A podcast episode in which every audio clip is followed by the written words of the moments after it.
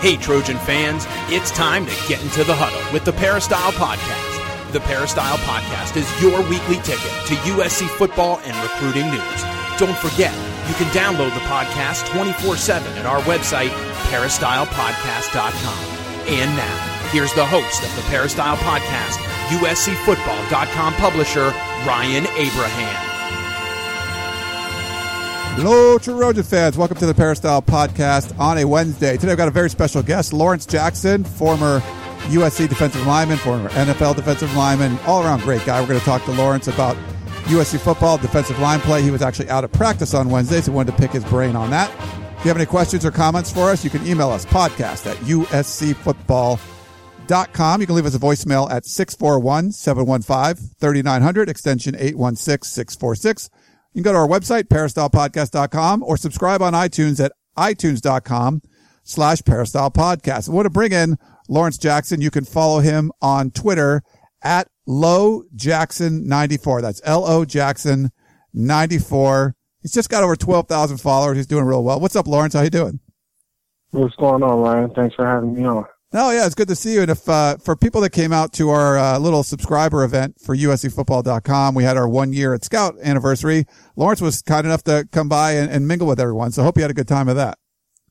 Yeah, I did. It was good seeing everybody, good seeing some faithful fans, uh, especially before the season starts. I was excited about that.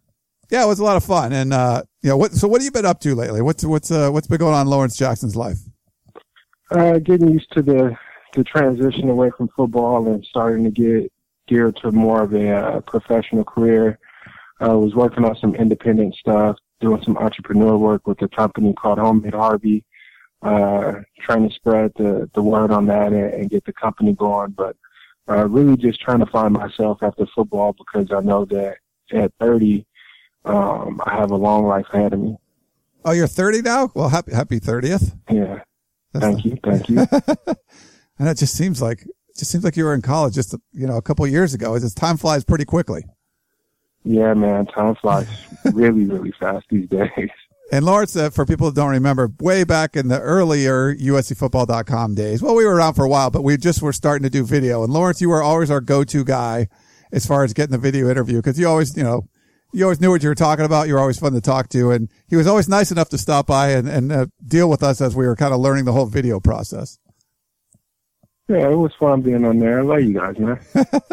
well, you know, one of the things we've talked about this before, because USC is so open, you do get a lot more opportunities to be interviewed. And I think it, it allows the players to get some practice. So when you do, like a guy like you moves on to the NFL, you have to go through that whole interview process and all the different media stuff. It seems like you're, you know, better prepared just because you've had to do it more. Yeah, it was a, a really cool experience to have that in hindsight. Um, NFL, media presence uh, at practice every day, having to face tough questions after the game, after practice, about the game, uh, about the future, different things like that, and being in, in such a huge market, um, you know, it really helped out quite a bit, not only for myself, but for a lot of guys. Uh, well, speaking of difficult questions after practice, I mean, we received a record number of emails and voicemails uh, of, of USC fans extremely upset at the performance uh, Saturday night in the Coliseum against Stanford. And of course, a lot of the focus has been on the defense and really not generating all that much uh, pressure. There's some people blaming players, a lot of people blaming scheme that they needed to be more aggressive, kind of like what Northwestern did in the first game against Stanford when they only scored six points. I know you got to watch the game and one, you know, as a, you know, someone that's been through those trenches yourself. You you know you know more better than just about anybody. Kind of what you saw, what went wrong there for USC.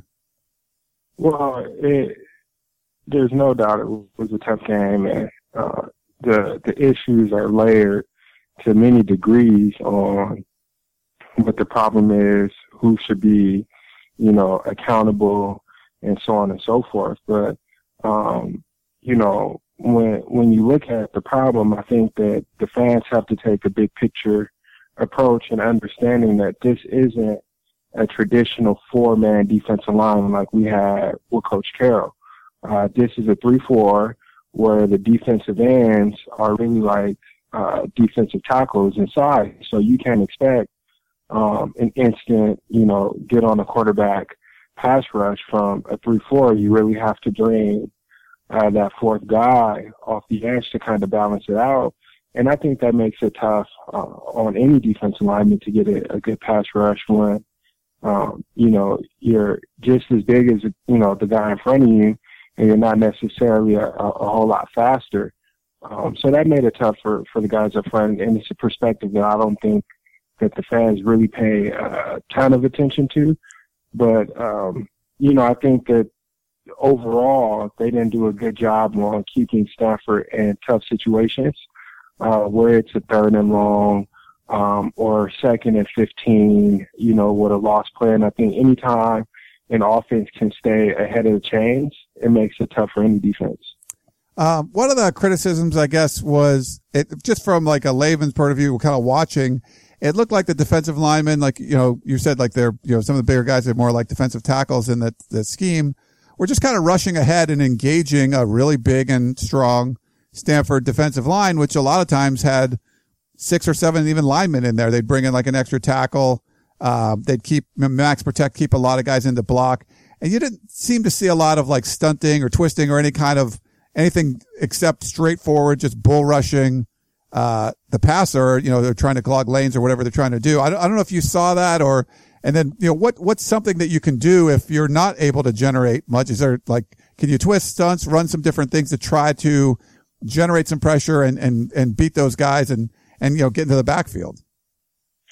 You know, one thing that Coach O always talked about is, uh, you know, if you can't win a one-on-one battle, uh, everything else becomes a lot harder. And I think the easiest way to counteract that is by blitzing. Um, and I heard somewhere some numbers that the defense, according to Sark, blitzed over 40% of the, the plays that they had. Uh, but when you can't beat a guy one on one and you have to blitz to uh, get guys to on the offense to sit and think about who they have to gain that extra second. Uh, when when you're in those two situations, it's already going to be tough on you um, because you're saying that you really don't have confidence um, in your defensive line to be able to get there. Now, there's other things working backward from that that you can do, like you mentioned the D line stunts, uh, but but that also falls into the line of if you can't beat a guy one on one, how is he going to sit there and believe, you know, some sort of game presentation that you guys have going on?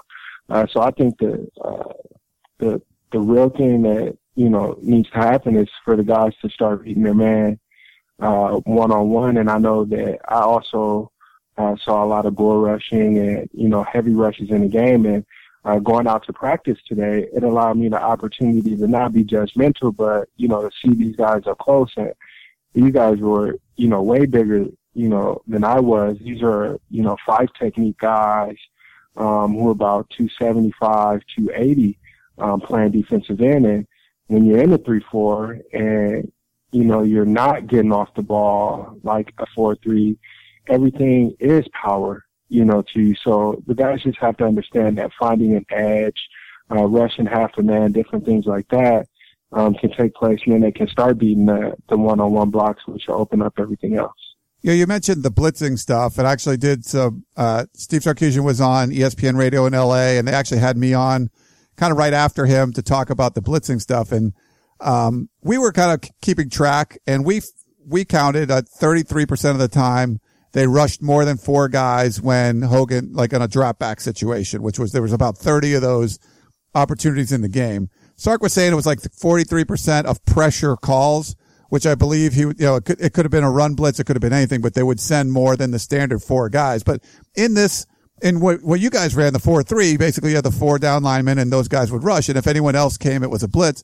In this one, there's, you know, the three down linemen and then you have like a rush end and that's kind of like the standard for people. But every once in a while, they would have Sua Cravens, the other outside linebacker, or sometimes they'd have Anthony uh, Sarao come in and rush. And if they had that fifth guy, that that was considered a pressure, that was considered a blitz. Not always necessarily a a pass, but there wasn't to me. And I don't know if you got to see it. I mean, there there wasn't really a lot of exotic kind of uh, blitzing going on that you didn't see a safety blitz or corner or or bringing more than just the standard five guys, and it looked pretty kind of vanilla as far as blitzing would go. It didn't, it didn't seem to me, Lawrence, to be all that aggressive when you saw Northwestern that first game really be aggressive. Like there was technical blitzes going on, but it didn't seem like it was anything over the top or out of the ordinary. Yeah, I think uh, big point of emphasis should be on uh, the youth, uh, the defense, and the team as a whole.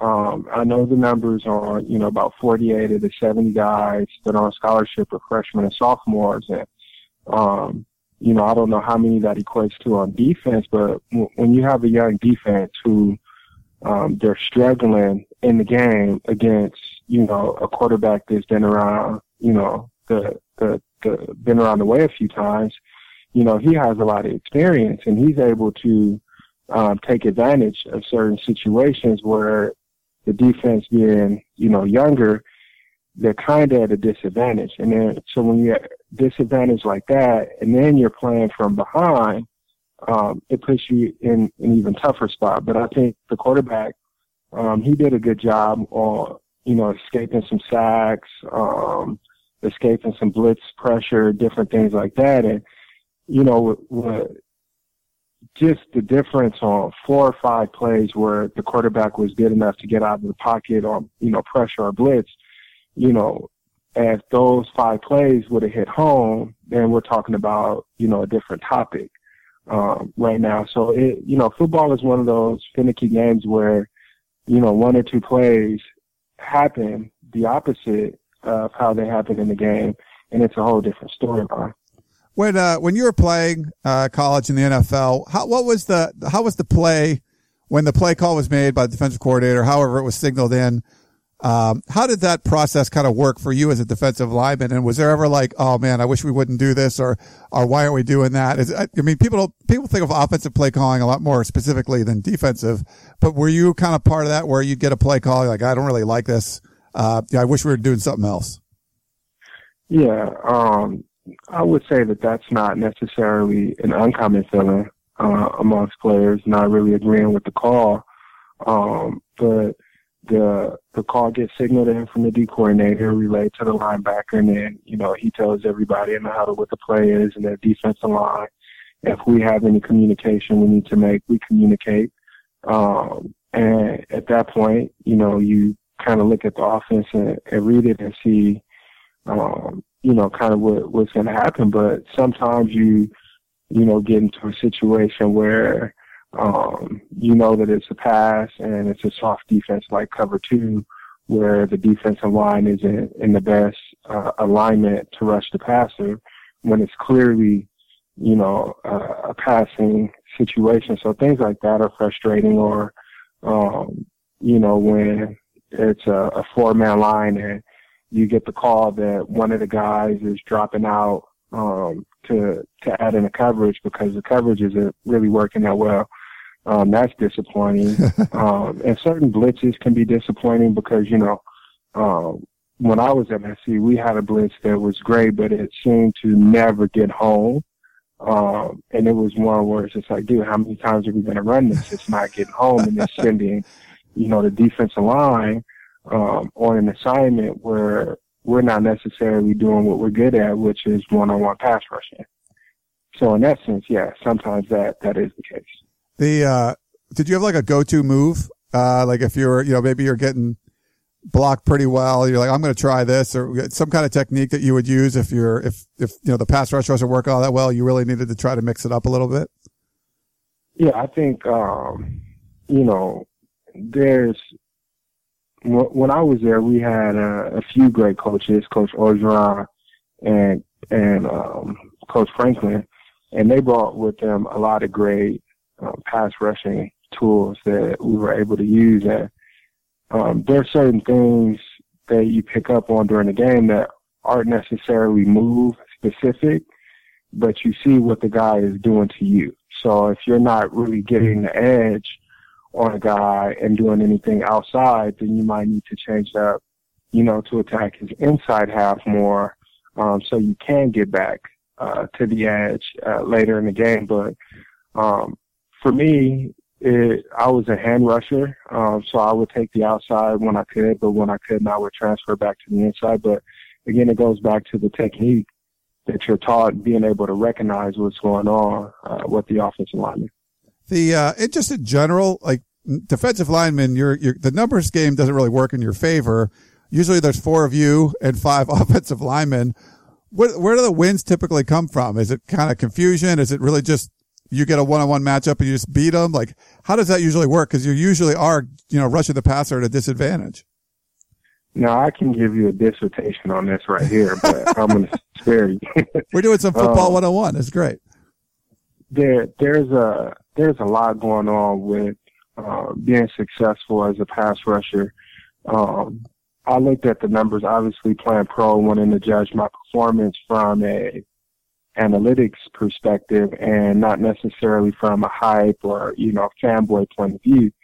And what I got at is pass rushing is more like baseball and hitting, uh, where you have a guy, you know, 160 games, 170 games. If he bombs 30 home runs, you know, that's a fantastic year, right? So think about how many times he was at, you know, at bat and didn't hit a home run. So with pass rushing, um, you have that same variable where you have a single, a double, a triple, a home run, which it equates to a pressure, a hurry, a hit, um, and a sack. Um, and the sack is obviously the home run, the creme de la creme, but it's so situationally based where if it's first and 10, you have to be aware of if it's a pass or if it's a run. And you have to be able to, you know, see the nuances between the offensive lineman and the setup of the plays and film study.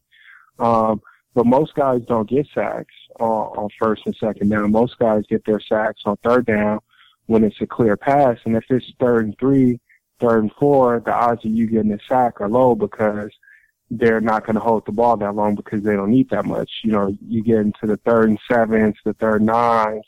Uh, those are where you get get the sacks because they have to run longer routes. The defensive backs get a chance to, you know, really execute the coverage and let the the coverage and the rush work hand in hand. But um, playing in close games where uh, they don't have to be as um, risky, you know, take as many risks. That's hard to rush the passer. Um, when your team is behind by a lot, that's difficult to rush the passer because they're not um, they're not throwing the ball as much to where they need plays. And when you need plays, you have to usually hold on to the ball a little bit longer. You can't dink and dunk. So usually when you get a sack is when, um, you know, uh, a guy in the secondary you know, does a great job in coverage and the quarterback goes to, to, you know, throw to that guy and he has to hold on to the ball because he's, uh, you know, playing them too tight and then, you know, it goes to a second and third option. Once you get off of the first option and into that second, third option range, that's when sacks happen. But I mean, it could, you know, I've, during my career, I've experienced so many different things that, you know, make the sack not happen, whether it's a guy lining up too tight, whether it's a guy dropping too far back in coverage, um, whether it's a guy, you know, rushing here when he should be rushing there. So getting a sack is more than just beating your guy one on one because if you're, you know, playing against, say, the Patriots and they're getting the ball off 2.1 seconds and you're beating your guy every time, you know, you're not going to get there. Michael Bennett with the Seahawks was a prime example. He was destroying them, uh, was able to get pressure, but wasn't able to get home a lot and affect, um, you know, the plays when it really mattered.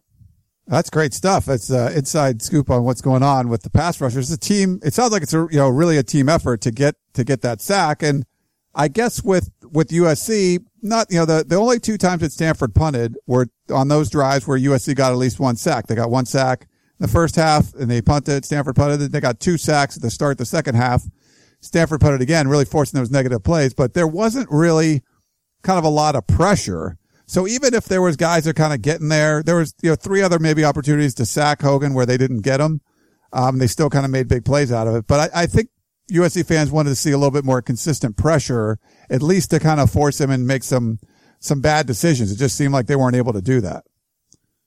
Yeah, you know, a lot of it really is out of um, the player's control up front you know, there's a lot that goes into getting scored on as a defense is uh, play calling, coaching, um, execution, Um, then it's down to the players and things like that. So, um, you know, uh, a guy in this case, they didn't do a great job rushing the passer in terms of beating their guys one on one cleanly and visibly to the naked eye, right? Where, um, it's tough when the game is flowing the way it flowed, where Stanford didn't have to get out of character uh, to get plays which would have given us an extra, you know, tenth of a second to get there. So I feel like if, you know, they don't score as many points, if, you know, they're not moving the ball as easy as, you know, as an offense, then you give the players a chance to execute and make plays. Um, I've always, you know, as a player, felt some sort of way where, you know, because we are on the field executing the plays, you know, we take a lot of the criticism where, you know, sometimes as a player, you know, hey, it's not on us. We're only doing what we're coached to and what we're told to. Yeah. You know, and um, you know, coaches get out of it a lot. So I think that um, you know, to the fans, it, it, it works both ways. I know that there's been, you know, some unhappiness with the D coordinator, um, you know, before, you know, other games and different things like that from the fans. But, um, you know, it's the players and the coaches that, that have to work together to get, you know, things going to where you're not seeing holes like you saw against Stanford with the pass rush. You, uh, you mentioned a, a magic word, a word that we've heard, um, quite a bit after the Stanford game, and it was execution and you'd have to play, well, we didn't execute, we didn't execute. And I, I mean, as a skeptic, it kind of sounds like that's a, I mean, it, it's just kind of like, well, what does that really mean? When you, if you ever said that to someone in the media or you were telling people that, what does that mean to you? Or when a player says that about the, you know, what you saw Saturday night, what was, what does that mean to you, execution?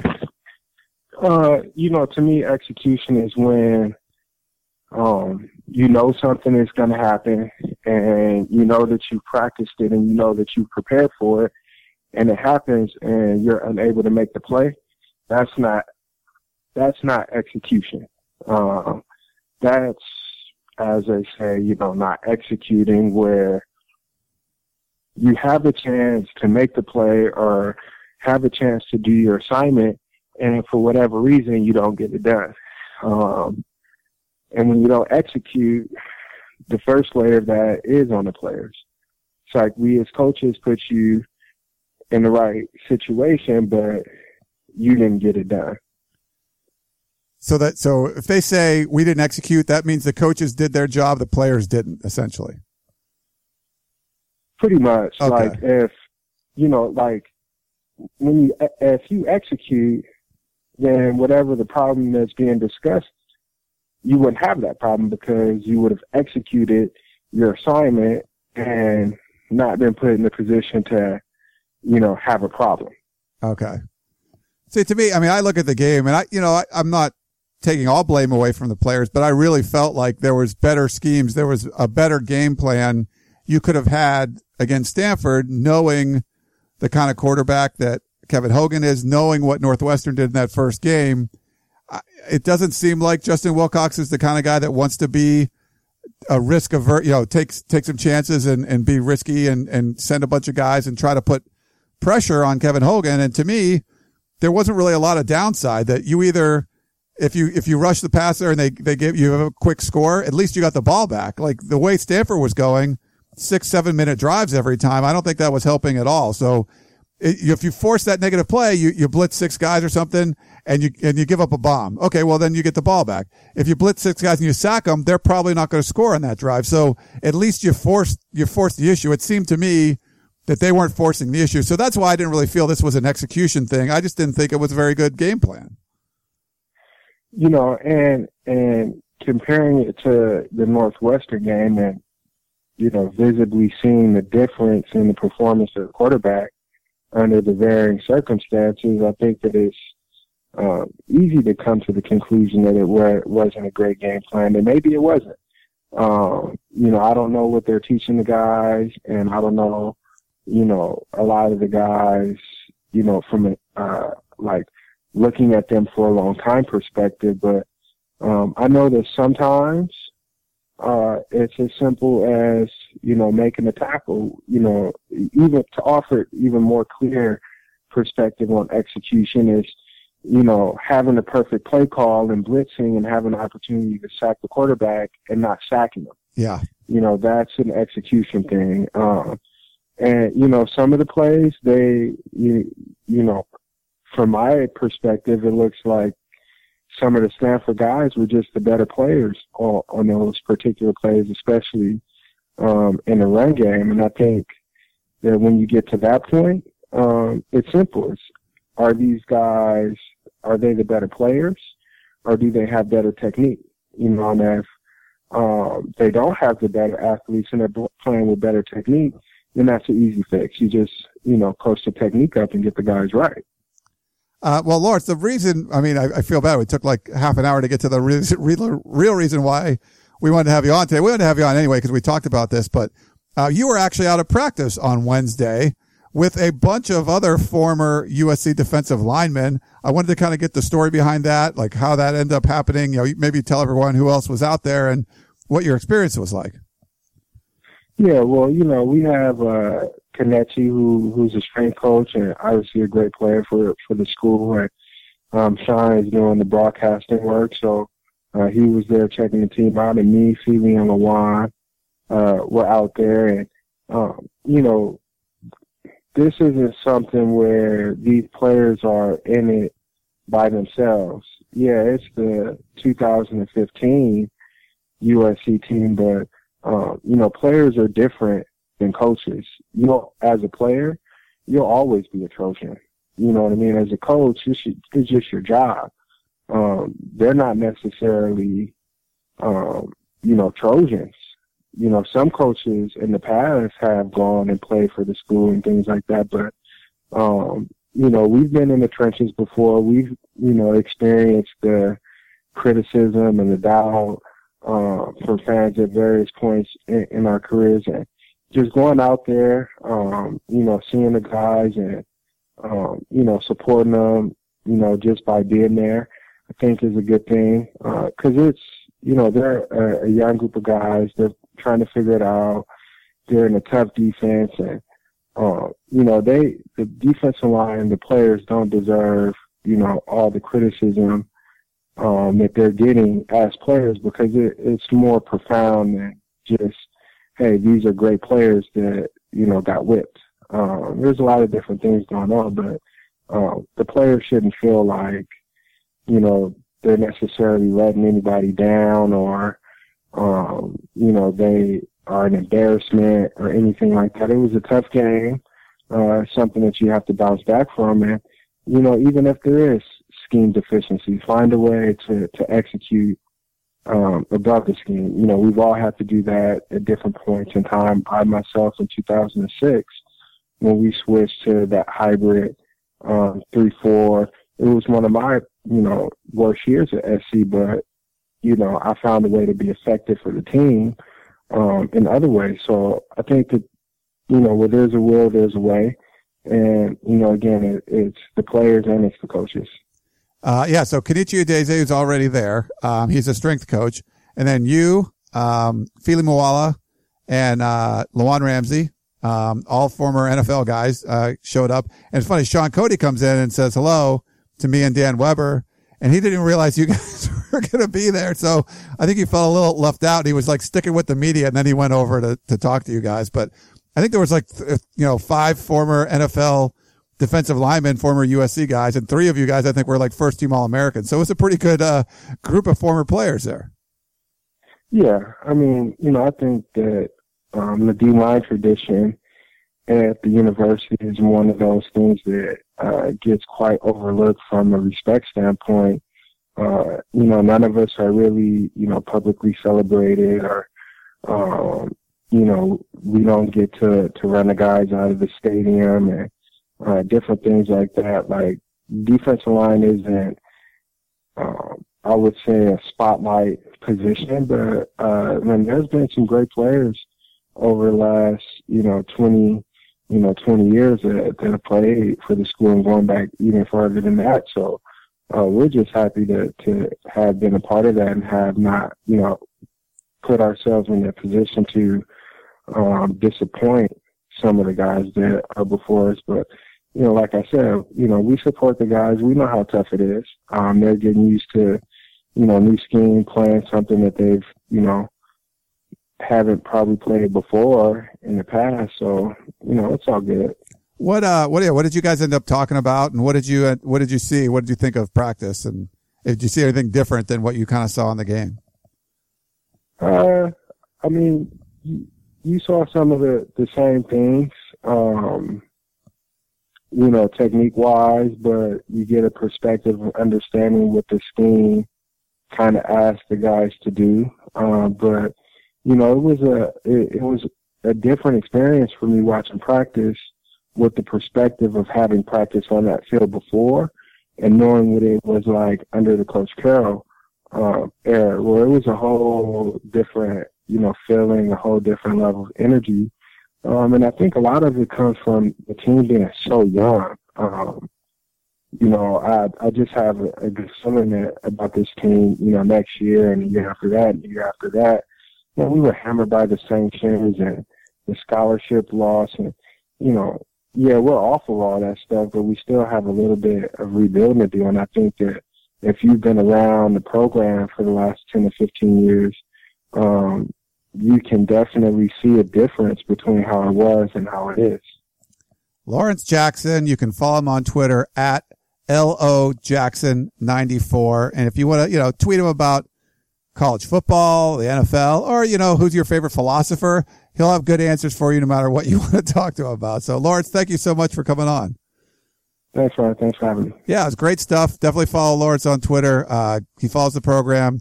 Really smart guy that talks about all the different stuff besides football. So thanks to Lawrence and everyone else. Thanks very much for tuning in to the Peristyle podcast and we'll talk to you next time. You've been listening to the Peristyle podcast presented by USCFootball.com. Be sure to tune in next week for the latest news on Trojan football and recruiting. Don't forget, you can automatically download the podcast directly to your smartphone or tablet for free. Just click the iTunes link on peristylepodcast.com or search for Peristyle Podcast at the iTunes Music Store.